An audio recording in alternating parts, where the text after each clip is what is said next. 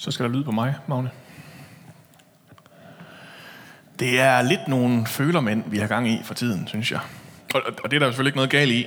Men, men her har vi altså at gøre med Gideon, som er sådan en fyr, som synes, det vigtigste, han kan sige om sig selv, det er, at han er den yngste i familien. Og øh, så er han da fra en meget, meget lidt betydningsfuld stamme.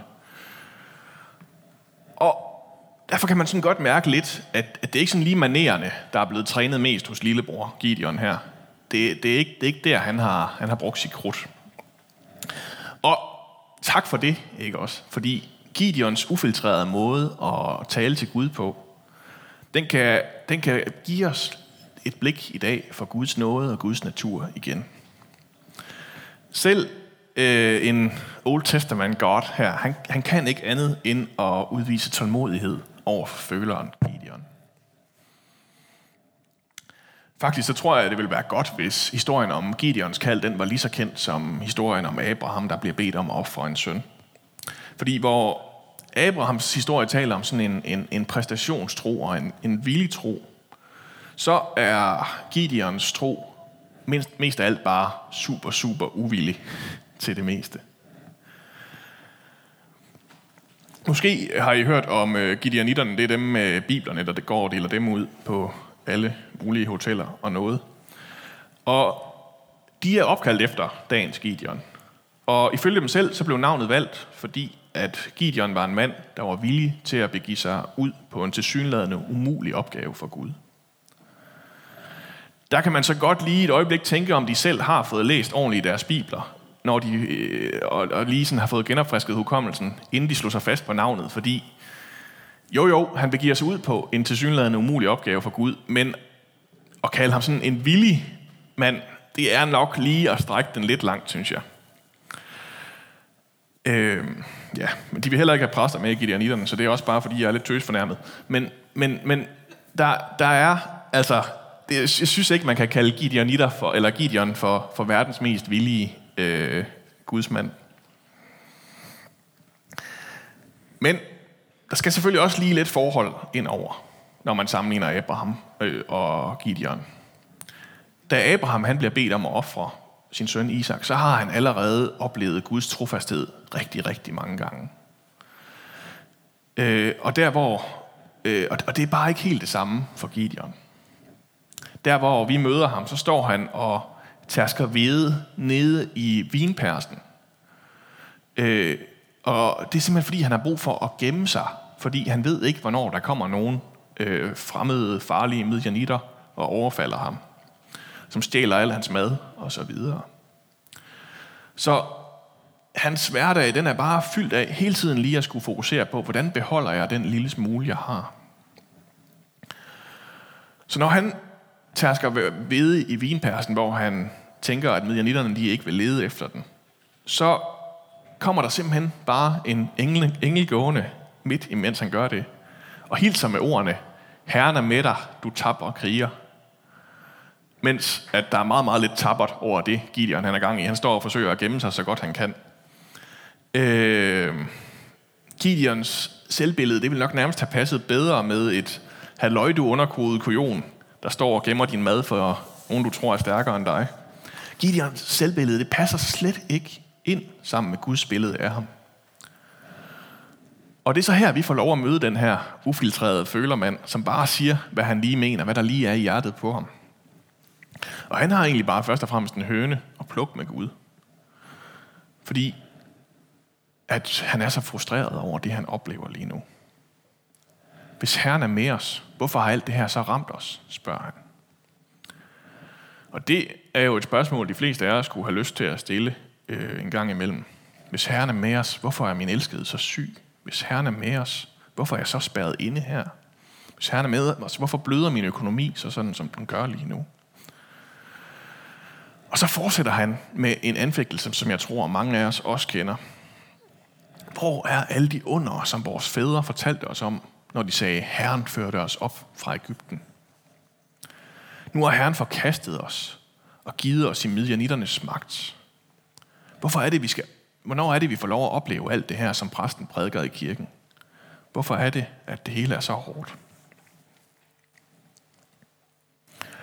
Når jeg læser det her, så kan det godt være sådan lidt som et, et spejl. Ja, ja, jeg har hørt om Guds under, og jeg har hørt om alle hans mirakler og så videre. Men det er bare ikke sådan, det virker, som om virkeligheden er for mig lige nu. Det skete måske på Bibels tid, men altså, så er det måske slut igen. Og lige her midt i Bibelens tid, så er det faktisk det, Gideon står og kæmper med. Hans erfaring er bare en helt anden end de ord, han har hørt forkyndt. Englen, den er tilsyneladende både dum og døv, fordi den, den svarer ikke rigtigt på hans spørgsmål. Der kommer ikke nogen, nogen svar tilbage på Gideons udfald. Måske er vi sådan lidt tilbage i det med, med selvbilledet. Gideon han taler, som vi, vi alle sammen i øvrigt gør, ud fra det selvbillede, han har. Gud taler til Gideon ud fra det billede, som Gud har af Gideon. Og derfor så bliver det sådan lidt sådan en slags goddag med en økseskaft situation. De fortsætter nemlig bare i samme rille, så lige efter at Gideon har brokket sig, så svarer englen, drag afsted i alt din styrke, så skal du frelse Israel fra midianitterne. Det er mig, der sender dig. Og Gideon han fortsætter tilbage i sin rille og siger, hør mig her, fat, fat dog lige, hvad jeg siger til dig. Hvordan skulle jeg kunne frelse Israel? Min slægt er den mest ubetydelige i Manasse, og jeg er den yngste i min fars hus. Og Jesus han svarer, eller øh, undskyld, Herren svarer bare tilbage, jeg vil være med dig. Du skal slå medianitterne, alle som en. Og der er ligesom ikke rigtig hul igennem, kan Gideon godt fornemme. Så jeg tror, at han, han foreslår det her med at gå ind og hente en gave til ham, og så håber han lidt på, at så har englen, manden, herren, nok givet lidt op i mellemtiden. Så han går ellers i gang med et, et bageprojekt, og, og tænker, øh, så kan det være, at han er gået, når jeg kommer tilbage. Og, og følger dermed et, et rigtig, rigtig fint princip, nemlig at, at udsætte beslutningerne og lave nogle overspringshandlinger i stedet for at tage en beslutning med det samme. Det er simpelthen nemmere lige at, at bage noget, end at slå alle midjanitterne på én gang. Gideon, han passer helt perfekt ind i sådan en klassisk historisk øh, litteratur og psykologisk nart øh, arketype. Den modvillige held hedder den. Og den modvillige held, det er en person, som ikke selv har valgt sin opgave. Og som ofte også stejler og kæmper med alt, hvad, øh, med, imod det alt det, han kan. Den villige held, det er en, der har set et problem, og så selvsikkert siger, det klarer jeg, og så løber han ellers bare derud af. Den modvillige held bliver tvunget af en ydre magt, før at, at han flytter sig, før der sker noget. Om det så er, at Danny Glovers øh, karakter i øh, Dødbringende Våben, der hele tiden siger, I'm too old for this shit, eller det er Han Solo i Star Wars, så har alle de her folk ligesom den her, de gør alt, hvad de kan for at undgå at blive viklet ind i konflikten. Og alligevel så står de midt i den til sidst, og er fuldstændig nødvendige for, at det kan lykkes.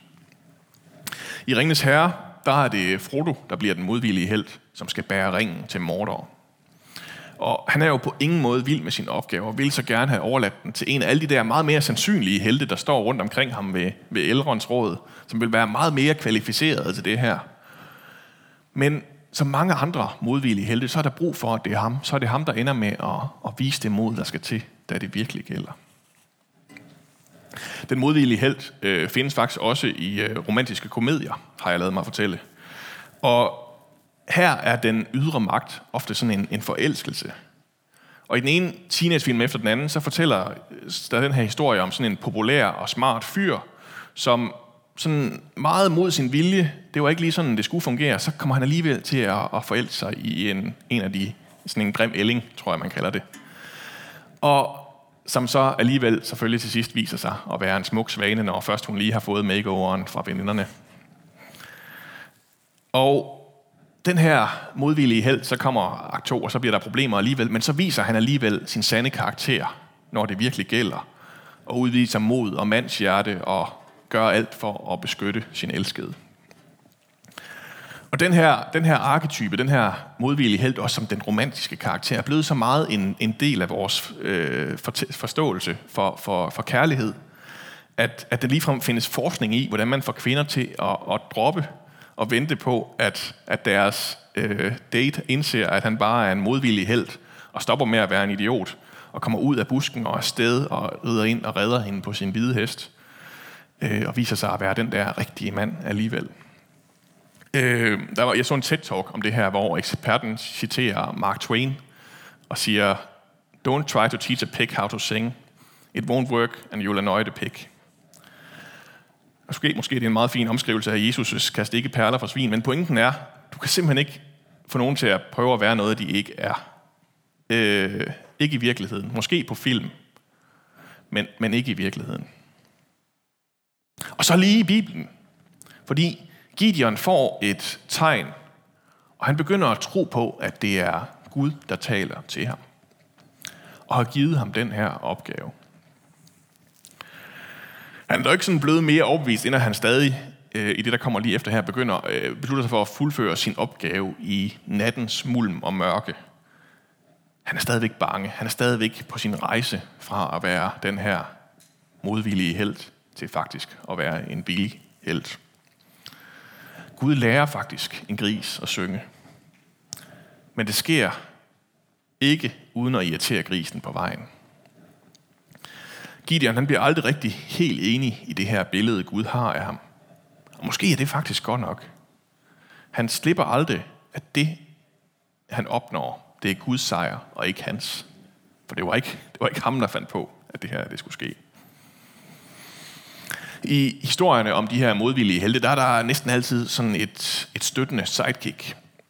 Frodo han har Sam, der altid holder fast i, at, at det, han har sat sig for, det kan lykkes. Og han ikke vil efterlade Frodo alene med opgaven. I won't leave you, Master Frodo. Og i den her historie, der er det så Gud, der tager rollen som det her støttende sidekick. Og her er det altså bare slående, hvor den nænsom Gud er. Gideon får ikke lige tilbage i hovedet på, på alle hans anklager. Øh, og måske er det netop det, øh, der sker her, det er netop det, som Jesus taler om, når han taler om, at vi skal blive som børn. Gideon, han minder virkelig meget om et barn, der bare brokker sig og er mut og tvær, og ikke finder sig i noget hele vejen.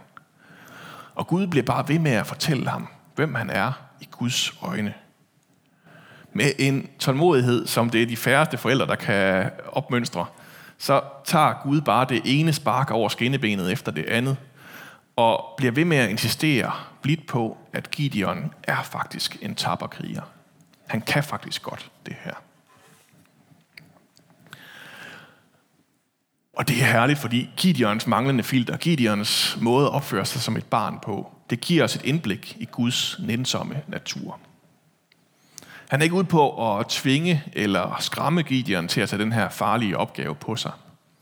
Nej, han er sådan helt enormt pædagogisk hele vejen igennem. Når Gideon tvivler og frygter, så tager Gud hånd om det. Så taler han ind i det. Og selv efter at Gideon han har fået taget de første skridt og er på vej ind i sine opgaver, så bliver han usikker alligevel. Øh, på det her tidspunkt, så har han faktisk samlet en her, så er han faktisk klar til at slå midnitterne tilbage. Men, men så bliver han alligevel lige lidt i tvivl. Han kan stadig ikke helt tage det her selvbillede på sig, som Gud han prøver at bilde ham ind, at han, han har, at han er den her tabre kriger. Gud, nu vil han simpelthen lige have et tegn mere for at være sikker på, at det her det er en opgave til ham. Det er altså, det er altså ret næstvist, synes jeg. Vi andre kan jo selvfølgelig godt finde på at, at bede Gud om et tegn, og så gå på udkig efter, hvad han nu kunne finde på, og give et tegn. Men Gideon er altså noget mere specifik. Der er simpelthen helt skarpe regler. Han lægger noget uld ud på tærskepladsen. Øh, ja, det, der er et eller andet med den der tærskeplads i den her historie. Det, er, det er simpelthen der, Gideon han føler sig hjemme. Øh, det, senere så kommer han til at tro nogle, øh, nogle, nogle typer med at tærske deres kroppe med tisler. Og han gør det faktisk også. Og nu er det altså tærskepladsen, det sker på igen. Men ja, øh, fortæller så Gud, at han lægger det her uld ud, og hvis ulden er våd næste dag, og alt andet omkring ulden er tørt, så vil han forstå, at det er Gud, der vil holde sit løfte. Det er Gud, han arbejder for. Og Gud går med på den. Færre nok, Gideon. Hvis det er det, du har brug for, så er det det, vi gør. Og som en eller anden mor eller far, der prøver at give sit barn tryghed, så kan vi da godt lige lade lyset være tændt ude på gangen, hvis det er det, du har brug for. Og så sker det. Der kommer våd uld og tør jord. Men Gideon, han er simpelthen ikke helt sikker alligevel. Han er stadig ikke helt rolig. Det kunne jo være, at det bare var fordi, at ulden den tørrede langsommere end jorden, eller et eller andet. Øh, så han, han går lige på og siger, øh, Gud, nu ved jeg godt, du lige har givet mig det, du bad om, men nu, og nu må du ikke blive vred. Øh, og så gør Gideon simpelthen også det, at han, han laver sådan en, nu må du ikke blive vred. Og vi ved jo godt, at hvis der er nogen, der starter en sætning med at sige, nu må du ikke blive vred, så burde man nok blive vred på det, de siger lige bagefter den sætning. Men Gud, han bliver faktisk ikke vred. Heller ikke, da Gideon han beder om det samme tegn igen, bare lige med omvendt fortegn. Så nu er det simpelthen jorden, der skal være våd, og ulden, der skal være tør. Så tager det i hvert fald længere tid at tørre forhåbentlig, end den her vej end den anden. Og det gør Gud så også, og øh, Gideon drager afsted. Men den her dynamik mellem Gideon og Gud, den fortsætter hele beretningen igennem. Først så sender Gud nogle af Gideons hjem, mænd hjem, og så nogle flere, og da de så kun er 300 tilbage, så bliver det tydeligt, at, at det ligesom er Gud, der kommer til at tage den her sejr, og, og ikke dem selv. Men da Gud han så fortæller Gideon, at nu er det tid til at slå til, nu skal du ned og angribe med de her 300 mænd, så det er ligesom om han nærmest øh, forudser, at den her situation, den er Gideon nok ikke helt beklemt med. Så han får simpelthen lige lov at få det forslag, at han må gå ned og lytte ved fjendens lejr. Og så vil han formode, står der. Gud kommer simpelthen Gideon i forkøbet, så han ikke behøver at bede om et tegn den her gang. Gud han er allerede klar med, med det, som Gideon er brug for. Klar med de tegn, han skal bruge. Han agerer det støttende sidekick til den her modvillige held hele vejen igennem uden at skælde Gideon ud over at være klunkende eller bede ham om at, at tage sig sammen. Hele vejen igennem, så kører Gud bare som Sam der og siger, I can't carry it for you, Mr. Frodo, but I can carry you. Og, og, og, og kører bare øh, og er der hele vejen igennem. Når jeg læser den her tekst, så tænker jeg egentlig ikke, at øh, det bedste ved den her beretning, det er øh, Gideon. Men det er det, der sker, når Gideon viser, hvordan vi kan være ufiltreret over for Gud. Når vi er utilfredse med vores liv og vores situation, vores oplevelse men, men godt kan, kan, kan skamme os lidt over det alligevel. At have det sådan.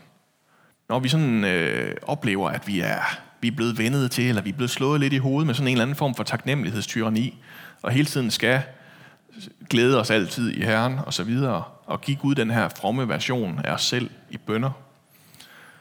Øh, ja, så, så er det som om, at det bliver punkteret her alt sammen. Det er ikke sådan, at vi står over for som kristne enten at skulle være taknemmelige eller selvudslættende, at det er de eneste muligheder, der er. Fordi det, som gælder for os alle sammen, det som beretningen om Gideon viser gælder for os alle sammen, det er, at vi får lov at prøve at se, hvor nådig og tålmodig og kærlig Gud er. Når Gideon bliver ved med at tvivle, så er der ikke nogen skæld ud. Så er der ikke nogen, nu er det også sidste chance, unge mand. Så er der ikke nogen kend din plads. Nej, tværtimod. Gud han tager hånd om Gideons frygt, om Gideons usikkerhed. Han går ikke med på den der med at, at anerkende Gideons selvbillede som en kujon, som sandt.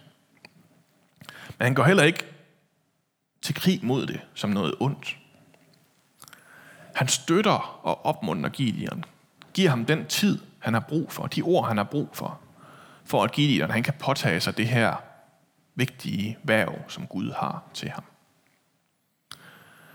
Og Gud han tager rollen på sig, tager det vigtigste job i verden, han bliver verdens bedste støttepædagog, og får til sidst den her modvillige lillebror til at blive den villige helt, som tager sig af og beskytte israelitterne mod både åndelige og fysiske fjender imod alle odds. Den her prædikenserie, den hedder jo kaldet tanken. fordi vi gerne vil kigge lidt på forholdet mellem de to størrelser også, og hvornår det er kald, hvornår det er en tanke, hvornår det er bare en sjov idé, jeg fik. Og nogle gange så hænger det selvfølgelig ret tæt sammen. Men på den her måde, så er man ikke i tvivl om, at det her, det var ikke et kald, som Gideon selv havde fundet på. Her er det Gud, som stiller ham over for en meget, meget større udfordring, end Gideon selv havde forestillet sig, at han kunne klare. Og så nudger han ham bare afsted, stille og roligt, indtil han faktisk selv er klar til at træde ind i det. Og når jeg kigger tilbage på mit liv, så synes jeg også godt, at jeg kan kende de her oplevelser. Så synes jeg godt, at jeg har oplevet, at, at Gud faktisk har givet mig, jeg ved, hvad hedder det? Det er ikke mod eller styrke, det er givet mig tid til at, at træde ind i, i opgaver, som han har, og kald, som han har lagt til rette for mig. Det håber jeg også, I kan. Lad os bede sammen.